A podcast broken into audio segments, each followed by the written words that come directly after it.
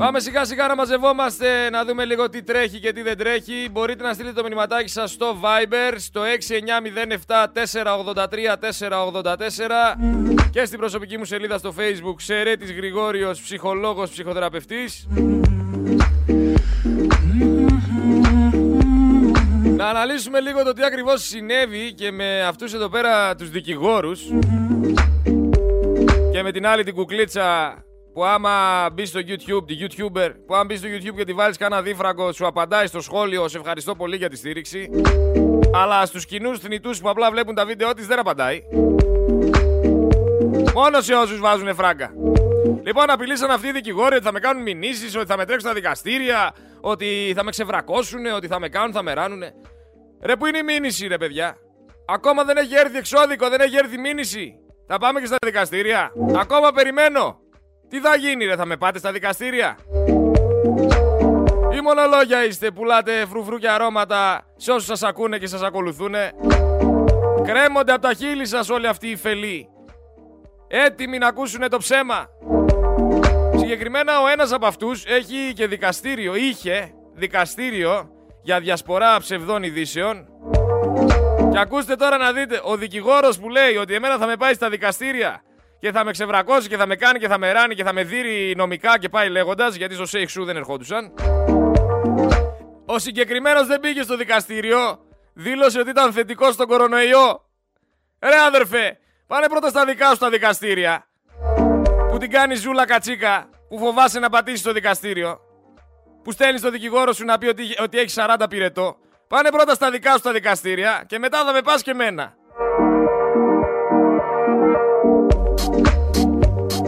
Μετά έρχομαι κι εγώ. Με έχεις βάλει και το άλλο το ποντίκι να ασχολείται μαζί μου. Ποντίκι είναι, το λέει και το επίθετο. Τροκτικό, όλη μέρα ασχολείται μαζί μου. Να τον πάω για ένα ποτάκι άμα θέλει το παιδί τόσο πολύ. Να τον πάω μια βόλτα. Το μόνο που καταφέρνουν αυτοί οι άνθρωποι είναι να διχάζουν. Συγκεκριμένα έχω μήνυμα από ακροατή, ομολογία, ότι μπήκε, έκανε σχόλιο, είπε ρε παιδιά ο Σερέτης είναι ανεξάρτητος, γιατί ασχολείστε μαζί του. Τι πρόβλημα υπάρχει με το Σερέτη; Του απάντησε λέει το τροκτικό το ποντίκι και μετά τον έκανε μπλοκ. Τον κάνανε μπλοκ, δηλαδή εκεί σε αυτούς ακούγονται μόνο οι απόψεις που θέλουν αυτοί να ακούγονται. Δεν είναι το ίδιο με εμάς εδώ πέρα που δίνουμε βήμα. Εμείς δώσαμε, εγώ προσωπικά έδωσα βήμα και σε αυτούς. Να μου πούνε τι θέλουν να μου πούνε. Αυτοί γιατί κάνουν μπλοκ έναν ακροατή του Γρηγόρη, ο οποίος μπήκε και απλά υπερασπίστηκε.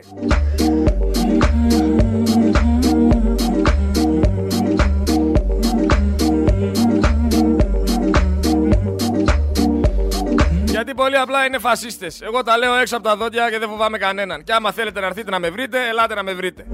Προτείνω παρόλα αυτά και στην κουκλίτσα εκείνη που κελαϊδάει, την κουκλίτσα της παρέας, τη YouTuber που τη βάζουν να λέει τι λέει. Το είπα και στο ξαναλέω. Έλα να σε δώσω εγώ ένα εικοσάρικο να σταματήσεις. Άμα όλα αυτά γίνονται για 20 ευρώ, έλα να στα δώσω εγώ να τελειώνουμε, να μην ασχολείσαι.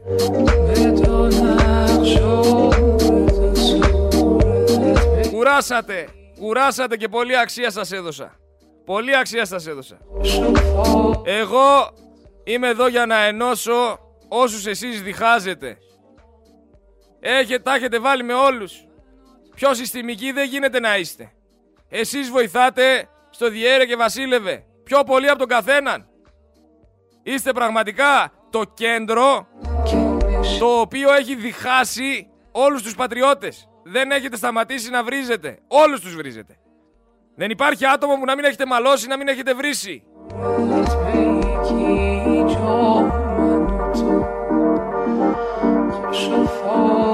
Εσείς ευθύνεστε λοιπόν που δεν ενωνόμαστε. Εγώ είμαι το ακριβώς αντίθετο. Εγώ ενώνω, δεν διχάζω. Οπότε δεν μπορούμε να συγκριθούμε. Επίσης εγώ δεν είμαι αλκοολικός και δεν κάνω καταχρήσεις. Έτσι να ξυγιόμαστε. Όσο για σένα ποντικάκι μου γλυκό που είσαι ερωτευμένος μαζί μου και κάθε μέρα ανεβάζεις δημοσιεύσεις με το όνομά μου Κλείσου εκεί στο μικροβιολογικό σου εργαστήριο Ξεκίνα να δουλεύεις Πάρε κανένα μπουφάν που το μανίκι να είναι μέχρι τον καρπό και να μην κρέμεται πιο κάτω Και μετά τα ξαναλέμε Πάμε παρακάτω. Υποκλοπές τέλος. Πανδημία τέλος. Φωτιές τέλος. Οι συνομιλίες με το Φουρτιώτη και αυτές τελειώσανε. Η Νοβάρτης, η Siemens, όλα τα σκάνδαλα τέλος. Τι γίνεται ρε παιδιά; Έτσι απλά τελειώνουν όλες αυτές οι καταστάσεις. Έχουμε τον πληθωρισμό να έχει ανέβει στο 12,1% για το Σεπτέμβρη. Ένα πραγματικά θλιβερό ποσοστό. Εδώ και 30 σχεδόν χρόνια στην Ελλάδα δεν το έχουμε ξαναδεί αυτό. Από το 1993. Δεν έχει ξανακαταγεγραφεί τέτοιος πληθωρισμός. Έχουμε τις τηλεοράσεις να μας λένε ότι οι Ρώσοι ανατείναξαν τους ίδιους τους τους αγωγούς, ότι ο Ζελένσκι είναι διακεκριμένος δημοκράτης, ότι η Αζόφ δεν είναι νεοναζί και ότι ο Άδωνης είναι άριστος. Αλλά τι έγινε που ο πληθωρισμός πήγε 12,1%? Τίποτα. Τι έγινε που πέθαναν 30.000 άνθρωποι εκτός μεθ; Τίποτα. Τι έγινε που η κυβέρνηση έκανε υποκλοπές; Τίποτα. Δεν είναι σημαντικά θέματα αυτά για σας. Εσείς καίγεστε να μάθετε άμα νικάμε στον πόλεμο με τη Ρωσία και αν ο Ερντογάν είπε ότι θα έρθει μεσημέρι ή βράδυ. Δεν σας ενδιαφέρει τι κάνει η κυβέρνηση.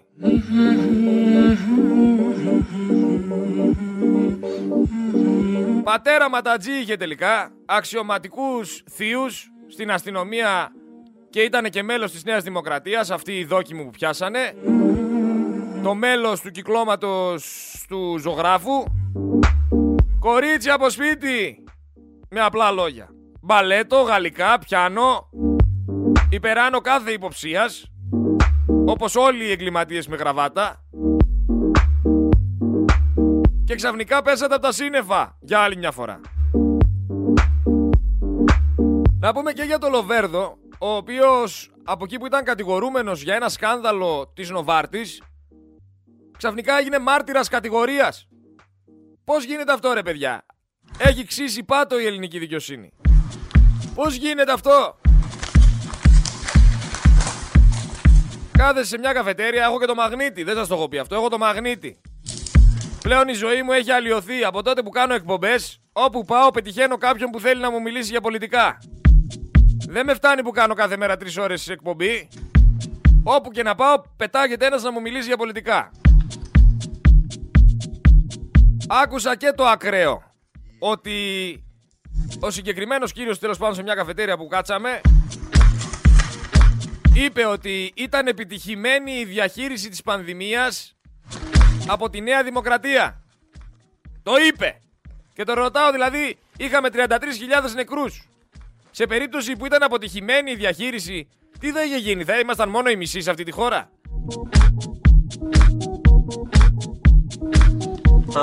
Μασούσε μετά. Έκανε πως πίνει καφέ. Σκεφτόταν. Εγώ σας τα έλεγα, αποτύχει ζούμε, αλλά δεν ακούτε.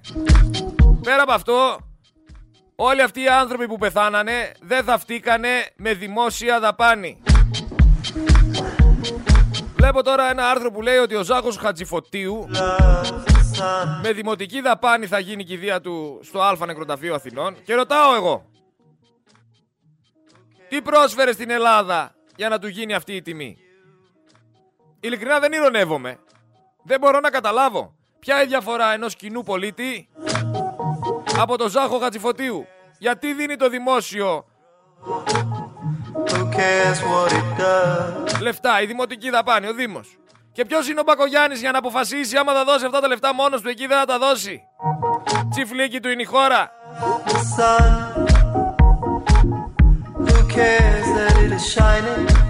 Την ίδια στιγμή έχουμε στη Λάρισα τον παππού εκεί 93 χρονών με την κόρη του που ζουν μέσα σε ένα αυτοκίνητο και δεν έχει δώσει ούτε φράγκο κανένας σε αυτούς τους ανθρώπους. Αλλά δίνουμε μια δημόσια δαπάνη για να θαυτεί ο Χατζηφωτίου.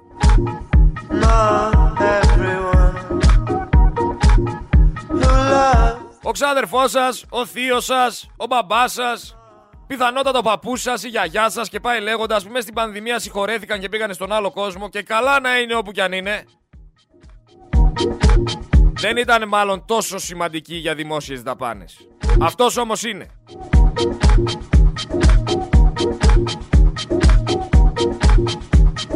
σκέφτομαι να γίνω επιχειρηματίας. Να σας πω την αλήθεια. Σκέφτομαι να ανοίξω παιχνιδάδικο.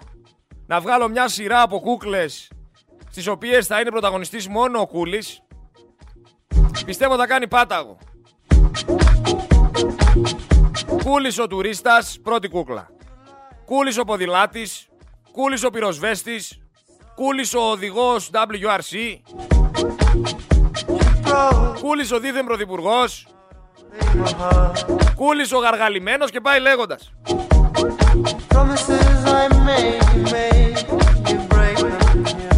Σας δίνω και ιδέες ρε, σας δίνω και ιδέες να κόψετε χρήμα. Από σήμερα σταμά, σταματάει η επιδότηση 15 λεπτών στο πετρέλαιο στην Αντλία αφού η κυβέρνηση θεωρεί πως η φτωχοποίηση των πολιτών πρέπει να γίνει άμεσα για να μην αποτύχει. 650.000 συν ΦΠΑ παράλληλα ίσον 80.000 806.000 διά 12 Πώς θα το βγει 67 χιλιάρικα 67 χιλιάρικα το μήνα για φύλαξη έδιναν και μάλιστα όχι απλά τα έδιναν, τα πετούσανε. Γιατί πρόεδρος του Ιδρύματος που ήταν υπεύθυνο για τη φύλαξη μέσα στα πανεπιστήμια Όλος τυχαίο είναι πρώην πρόεδρος της ΟΝΕΔ. Ο... Κατά λάθος, σύμπτωση. Δηλαδή πήγαν και είπαν εκεί πέρα, ε, γεια σας. Θέλουμε να αναλάβετε τη φύλαξη της φοιτητικής εστίας ζωγράφου. Έτσι ώστε να μην υπάρχει γιάφκα κακοποιών, να μην διακινούνται ναρκωτικά και να μπορούμε να προστατέψουμε τους πολίτες. Πόσο κοστίζει; 650.000 ευρώ. Δώσανε χέρια, εντάξει είμαστε. 650.000 ευρώ ρε παιδιά. Και τα μέσα μαζικής ενημέρωσης γαργάρα. Καλά έκανε ρε ο Δανάσης ο Βέγκος και δεν έδινε συνέντευξη στο Χατζη Νικολάου. Κάτι ήξερε. Στην εποχή όμως που είναι όλα έξυπνα εκτός από εμάς, όπως τα ρολόγια, οι σκούπες, οι τηλεοράσεις, τα σπίτια, τα κινητά, έχουμε εμείς όλοι χαζέψει, όλη μέρα με τα μούτρα κολλημένα σε μια οθόνη.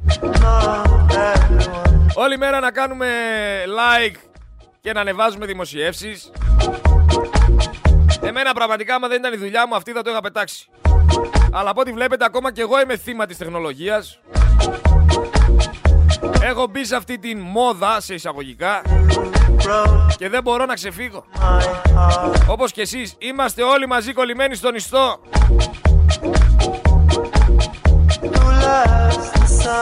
Κάτι άλλο που δεν κατάλαβα ποτέ είναι γιατί τα πατατάκια στα σούπερ μάρκετ κάνουν 1 ευρώ, τα πατατάκια στο σινεμά κάνουν 2 ευρώ και στο αεροδρόμιο 4. Πώς γίνεται να επηρεαστεί τόσο πολύ η αξία τους, εφόσον το μόνο που αλλάζει είναι το μέρος;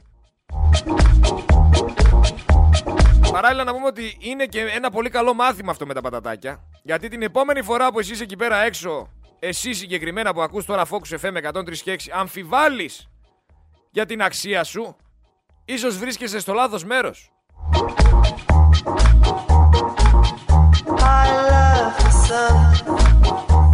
Όπως λέει καθημερινό αυγολέμονος κάποια αποφθέγματα, έτσι θα πω κι εγώ ένα. Μη ρωτήσεις ποτέ γυναίκα την ηλικία της, άντρα το μισθό του και νεοδημοκράτη παππού τι έκανε την περίοδο 1940-1945.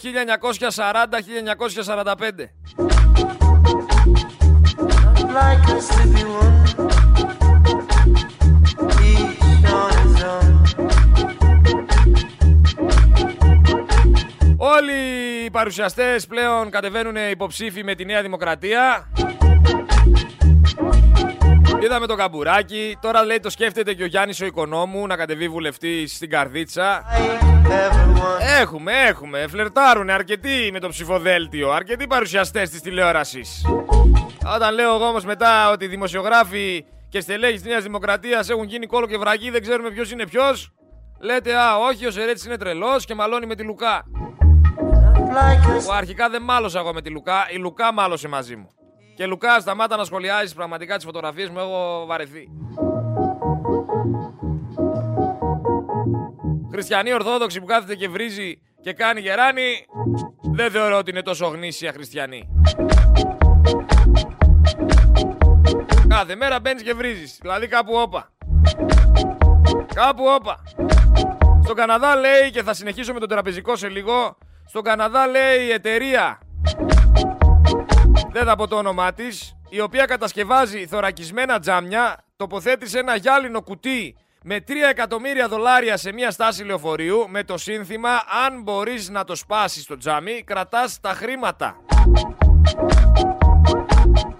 Και τους προκαλώ να φέρουν κάτι αντίστοιχο εδώ στο Δενδροπόταμο.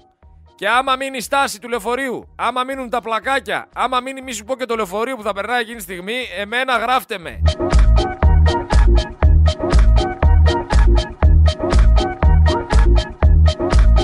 Σε λάθος σημείο τα βάλανε. Σε λάθος σημείο.